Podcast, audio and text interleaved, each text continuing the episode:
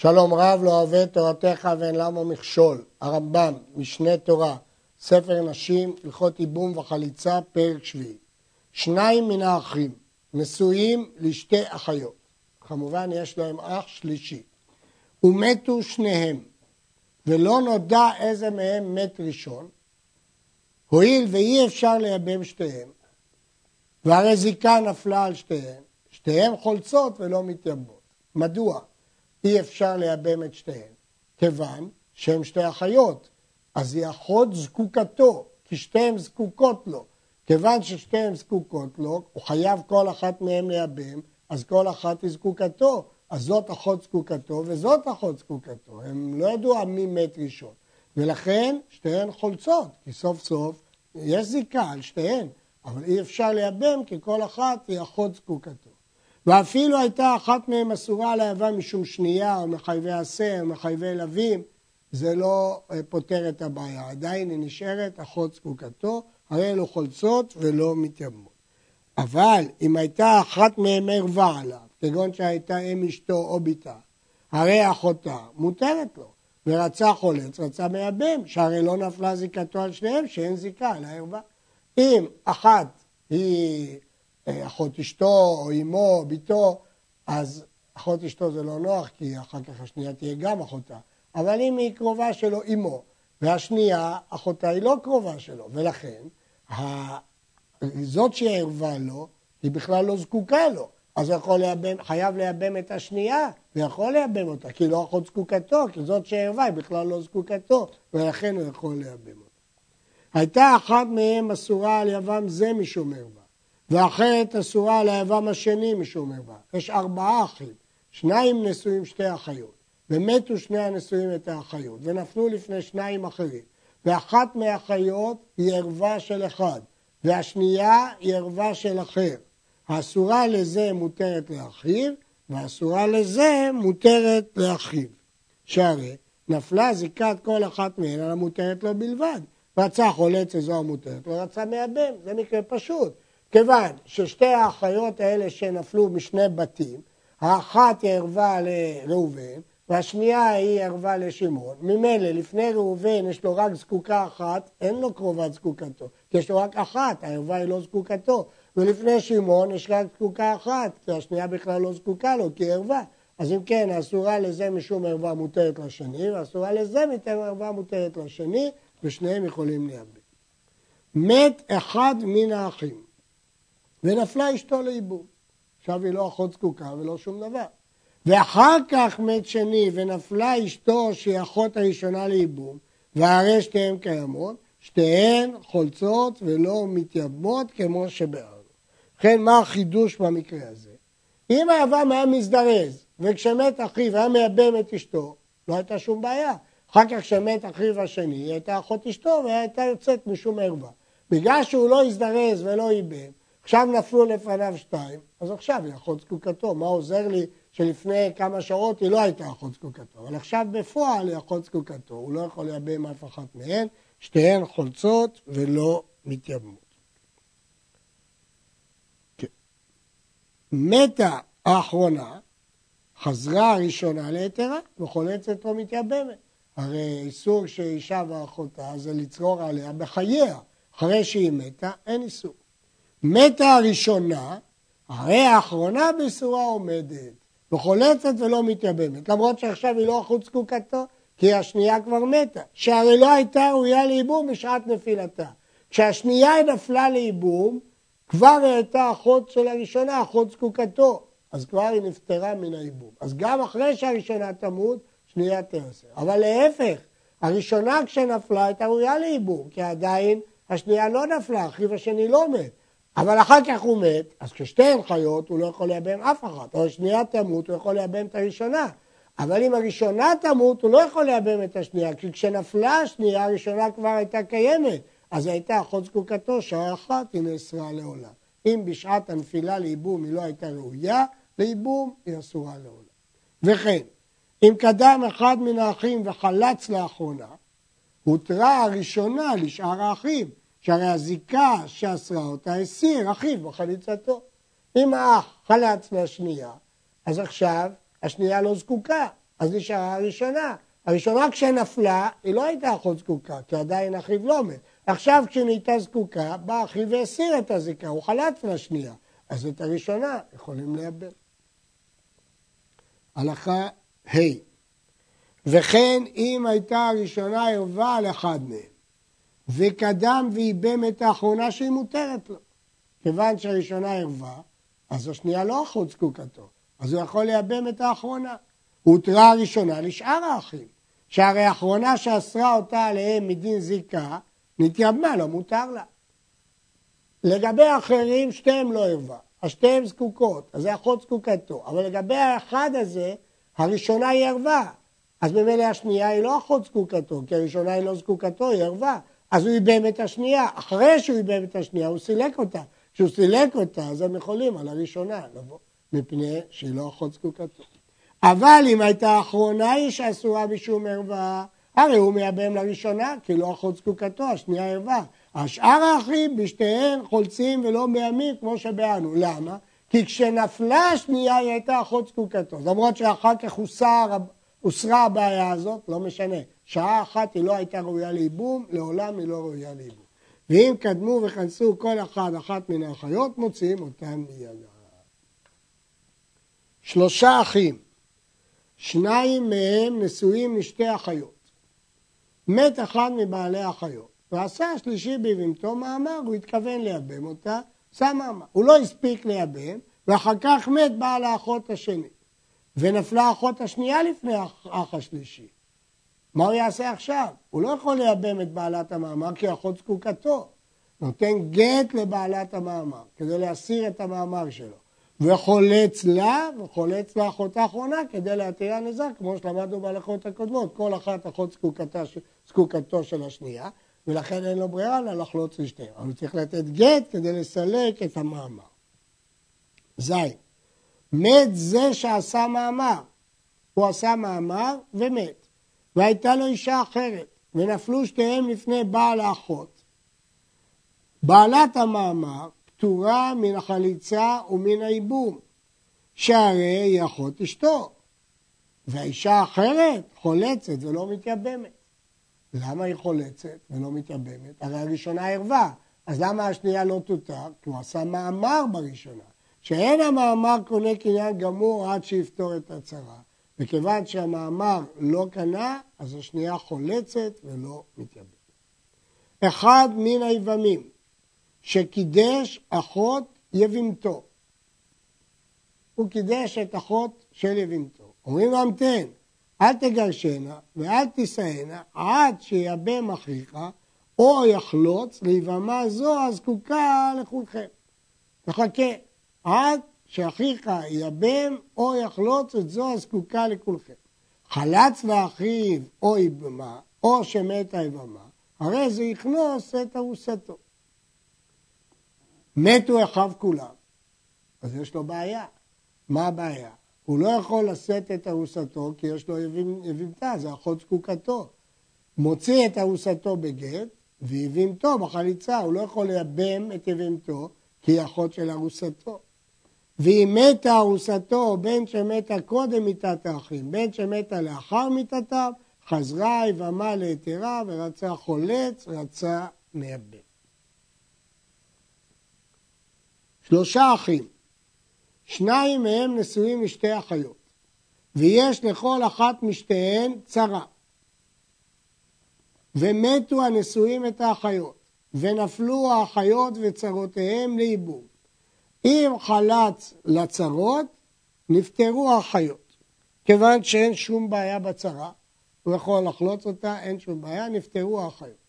אבל אם חלץ לאחיות, לא נפטרו צרותיהם עד שיחלצו הצרות, מפני שחליצת אחיות, חליצה שאינה מעולה.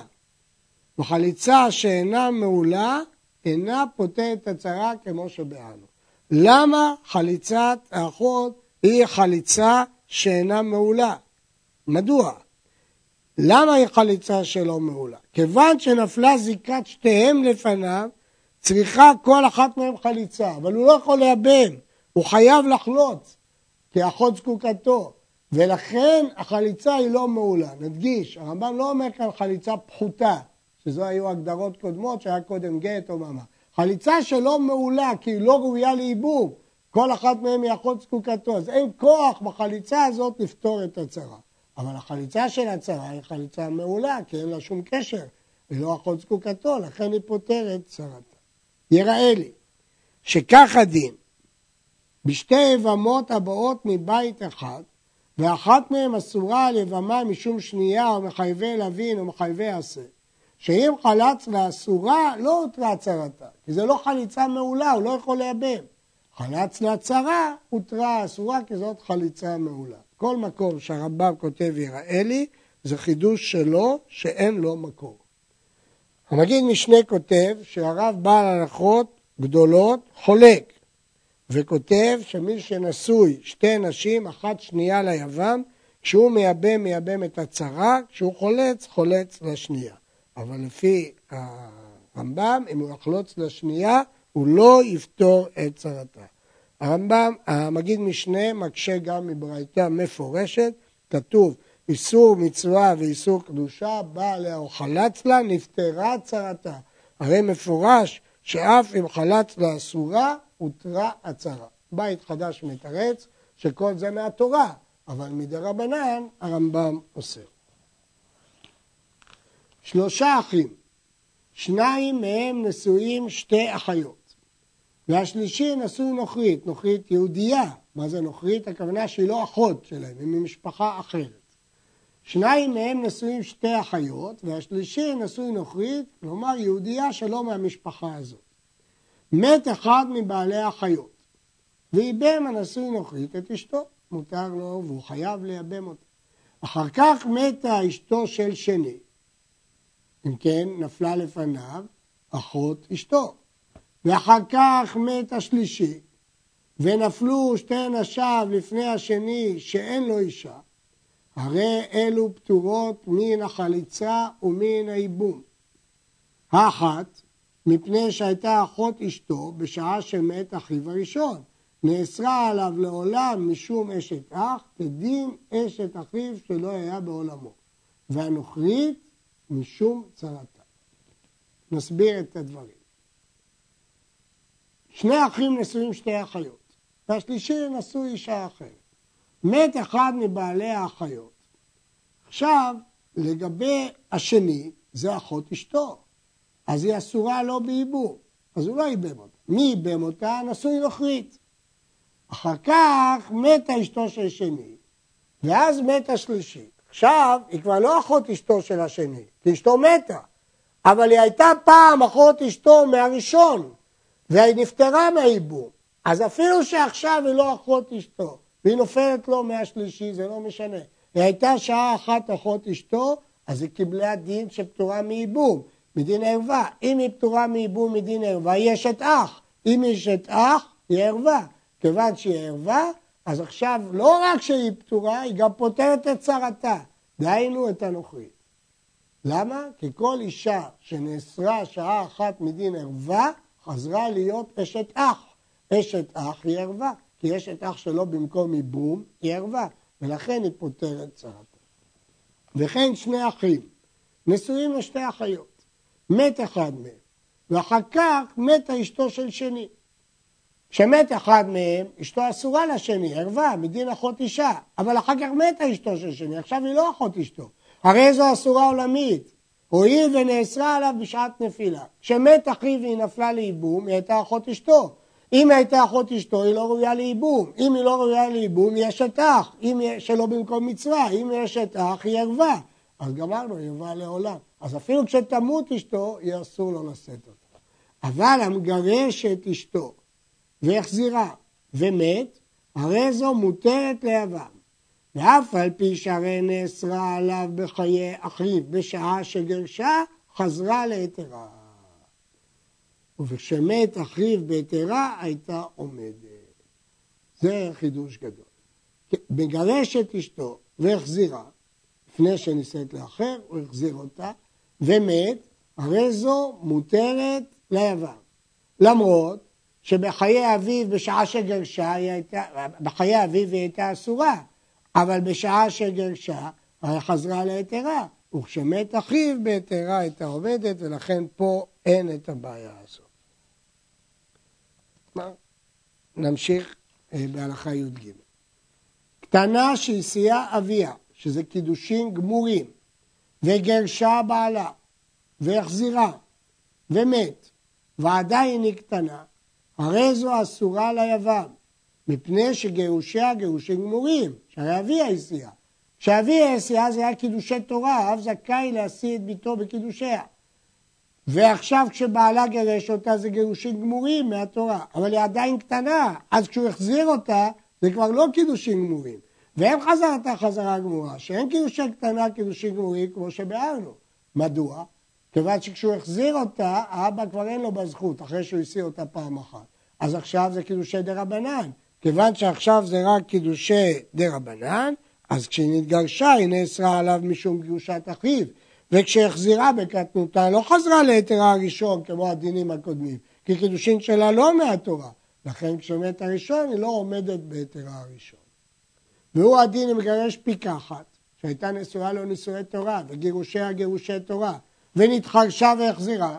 עכשיו כשהוא מחזיר אותה זה דה רבנן, כי עכשיו היא חירשת, אין לה דעת. ומת והיא נכרה חירשת, שהיא אסורה על יבם, ואינה חולצת ולא מתייבמת. וצרת קטנה זו או חירשת זו חולצת או מתייבמת.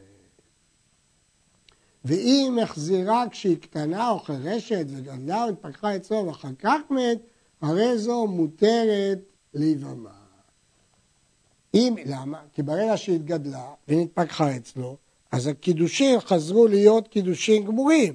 כיוון שהקידושים חזרו להיות קידושים גמורים, אז היא הותרה. נחזור ונסביר את ההלכה הזאת. כשאדם גירש את אשתו, היא אסורה לאחיו מדין גרושת אחיו. אז לכאורה היא ערווה. אז אם היא ערווה ואחיו החזיר אותה, למה כשהוא מת היא מותרת לאחיו מדין ייבום? כי החזרה שלה ביטל את מעמד גרושת אחיו, והיא חזרה ליתרה הראשון. אבל אם הגירושין הם מהתורה, כגון שקטנה שאביה הסיעה אותה, או פיקחת, הגירושין מהתורה, אבל ההחזרה שלה היא לא מהתורה, כיוון שעכשיו היא חירשת, או שהיא קטנה בלי האבא שלה, טובה בחיי האב. לכן ההחזרה שלה מדי רבנן, כיוון שהחזרה שלה מדי רבנן, אין כוח להחזרה לבטל את דין גרושת אחיו. ממילא כשימות היא לא ראויה לייבום, כי יש לה שם של גרושת אחיו עדיין. שני אחים נשואים משתי אחיות. היו שתיהן קטנות הראויות למען, או חרשות, שהקידושים שלהם מדרבנן, לא מהתורה. ומת אחד מהם, תצא משום אחות אישה ופטורה מן החליצה ומן העיבור.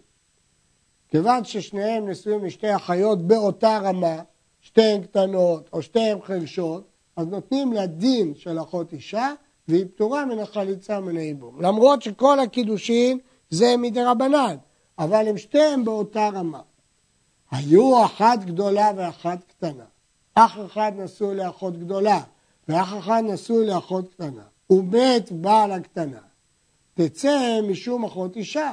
הוא לא יכול לקדם, לייבם את הגדולה, הבעל הגדולה לא יכול לייבם את הקטנה כי אחות אשתו, אבל מת בעל הגדולה, אז כאן יש פתרון.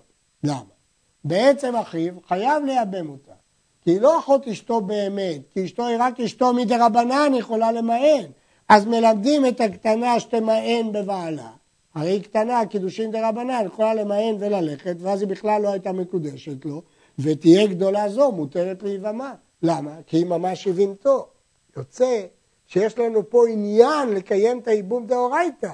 אי אפשר שאשתו הקטנה, שאשתו מדרבנן, תעקור את מצוות ייבום דאורייתא ליבימתו הגדולה, שהיא חייבת בייבום מהתורה. אז מה נעשה? סוף סוף יש לו את אחותה קטנה בבית, תמהן. ואם היא תמהן, היא עקרה את הקידושין, ואז הוא יכול לייבם. שני אחים חרשים, נשואים משתי אחיות פיקחות,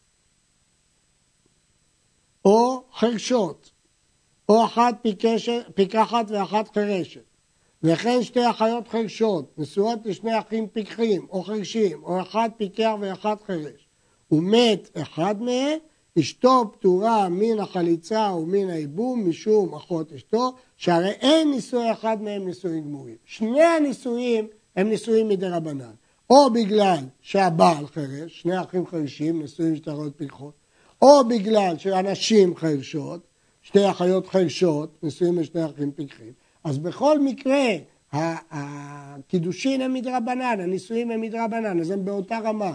כיוון שהם באותה רמה, נותנים לזה דין של אחות אשתו ופטורים מן החליצה ומן העיבור. הלכה י"ז שני אחים, אחד פיקח ואחד חירש, נשואים לשתי אחיות פיקחות. אז הפיקח שנשוי לפיקחת זה קידושי תורה, אבל החירש שנשוי לפיקחת זה קידושי דרבנן. או אחת חירשת ואחת פיקחת, והרי הפיקחת יש את הפיקח, זה אותו דבר. יוצא שיש לנו נישואי תורה ונישואי דרבנן. מת החירש, תצא אשתו משום אחות אישה. מת הפיקח, הואיל ונישואי הפיקח שמת נישואים גמורים, וזיקת זה החירש גמורה, הוא חייב לייבם את אשת אחיו, שהיא נשואה ממש לאחיו. ונישואי החירש אינם נישואים גמורים, כדי שהיא תצא מדין אחות אישה. הרי זה מוציא את אשתו בגט, מפני שאחותה זקוקה לו, אז זה כאילו אשת אה, אחות אשתו, ואשת אחיו הפיקח אסורה לעולם, אין לה פתרון. לחלוץ הוא לא יכול כי הוא חירש. לכנוס הוא לא יכול בגלל אחותה, היא אחות גרושתו. אז הוא לא יכול לא לקרבם ולא לחלוץ כי אין לו דת, ואז היא אסורה לעולם. ולמה גזרו חכמים שיוציא זה החירש אשתו החירשת? והם אינם בני חיוב. מה אתה טוען? שהוא מגרש את אשתו החירשת בגלל שהיא אחות זקוקתו. הרי אם קטן אוכל נבלות שאין בית דין מצווים להפרישו. אז מה אכפת לנו שימשיך לחיות עם החרשת? אמרו חכמים, אם תשב אשתו עמו נמצאת אחותה נישאת לזר, ויאמרו נפטרה משום אחות אישה. מה יגידו האנשים? למה הוא ממשיך לשבת עם אשתו? כנראה שאחותה משוחררת והיא תלך תתחתן לזר. לפיכך מוציא אחרי שאשתו בגט כדי שתהיה אחותה אסורה לעולם. אז נוצר מצב קשה מאוד, שהוא חייב לגרש את אשתו בגט, אבל לבנתו אסורה לעולם, לא לכנוס ולא לחוץ. וכן שני אחים פיקחים נשואים לשתי אחיות, אחת פיקחת ואחת חירשת. כלומר, נישואי הפיקח הם נישואי, עם הפיקחת נישואי תורה, נישואי הפיקח עם החירשת זה נישואין דה רבנן. מת בעל החירשת, יצא משום אחות אישה. מת בעל הפיקחת, מוציא את אשתו החירשת בגט, ואת אשת אחיו בחליצה, מפני שהוא פיקח ויכול לחלוץ. מה קורה פה? מת בעל הפיקחת, עכשיו, הפיקח שנשוי עם החירשת, הוא לא יכול לייבם אותה כי היא אחות אשתו, אבל הזיקה שלה דאורייתא, הוא לא יכול להגיד תצא משום אחות אישה. הזיקה עם אשתו היא דרבנן, הקשר עם אשתו זה רבנן, היא חירשת, אבל הזיקה שלו לפיקחת היא דאורייתא. אז לכן מה הוא יעשה? יוציא את, אשת, את אשתו החירשת בגט, ואת אשת אחיו בחליצה. להבדיל מהמקרה הקודם, פה יש תקנה. יש לו דעת, הוא פיקח, שם הוא היה חירש, כן, מפני שהוא פיקח ויכול לחלוץ. שני אחים, אחד פיקח ואחד חירש.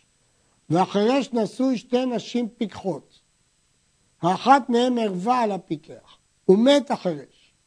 שתיהן פטורות על כל פנים. למה? הרי החירש נשוי לשתי הנשים הללו.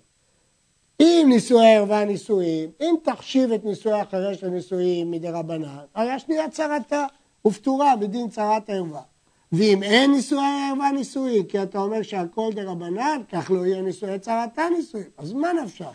ממה נפשך אנחנו אומרים שהן פטורות? כי אם אתה מחשיב את זה לנישואין, אז ערווה פותרת צרתה. ואם אתה לא מחשיב את זה לנישואין, אז בכלל, גם הצרה זה לא נישואין, אז בכלל היא פטורה מהעיבור. הייתה ביתו וכיוצא בה חירשת, ונשואה לאחיו הפיקח. אז לכאורה היא ערווה. אז היא צריכה לפתור את צרתה? לא, כיוון שהיא חירשת. אז מה שהיא נשואה לאחיו הפיקח זה נישואים דה רבנן, אז אין לה כוח לפתור את צרתה. צרתה חולצת ולא מתייבמת, שאין נישואי החירשת גמורים כדי להחשיב אותה לערווה שפותרת את צרתה. כ"ב כל מקום שאמרנו בהלכות אלו, שתי אחיות, אחת שתי אחיות, או אישה ובתה, או אישה ובת בתה, וכיוצא בהם. עניין הדברים שהם שתי נשים שאחת מהן ערווה עם האחרת, ואי אפשר לישא שתיהן משום ערווה. וכן כל מקום שנאמר אחות אשתו, אחות אביתו, אחת אחותה, אמה או בתה, עניין הדברים, אחת מקרובותיה שהן ערווה אימה. רק הבאנו דוגמה של ערווה אחת, אבל בכל ערווה יהיה אותו דין. עד כאן.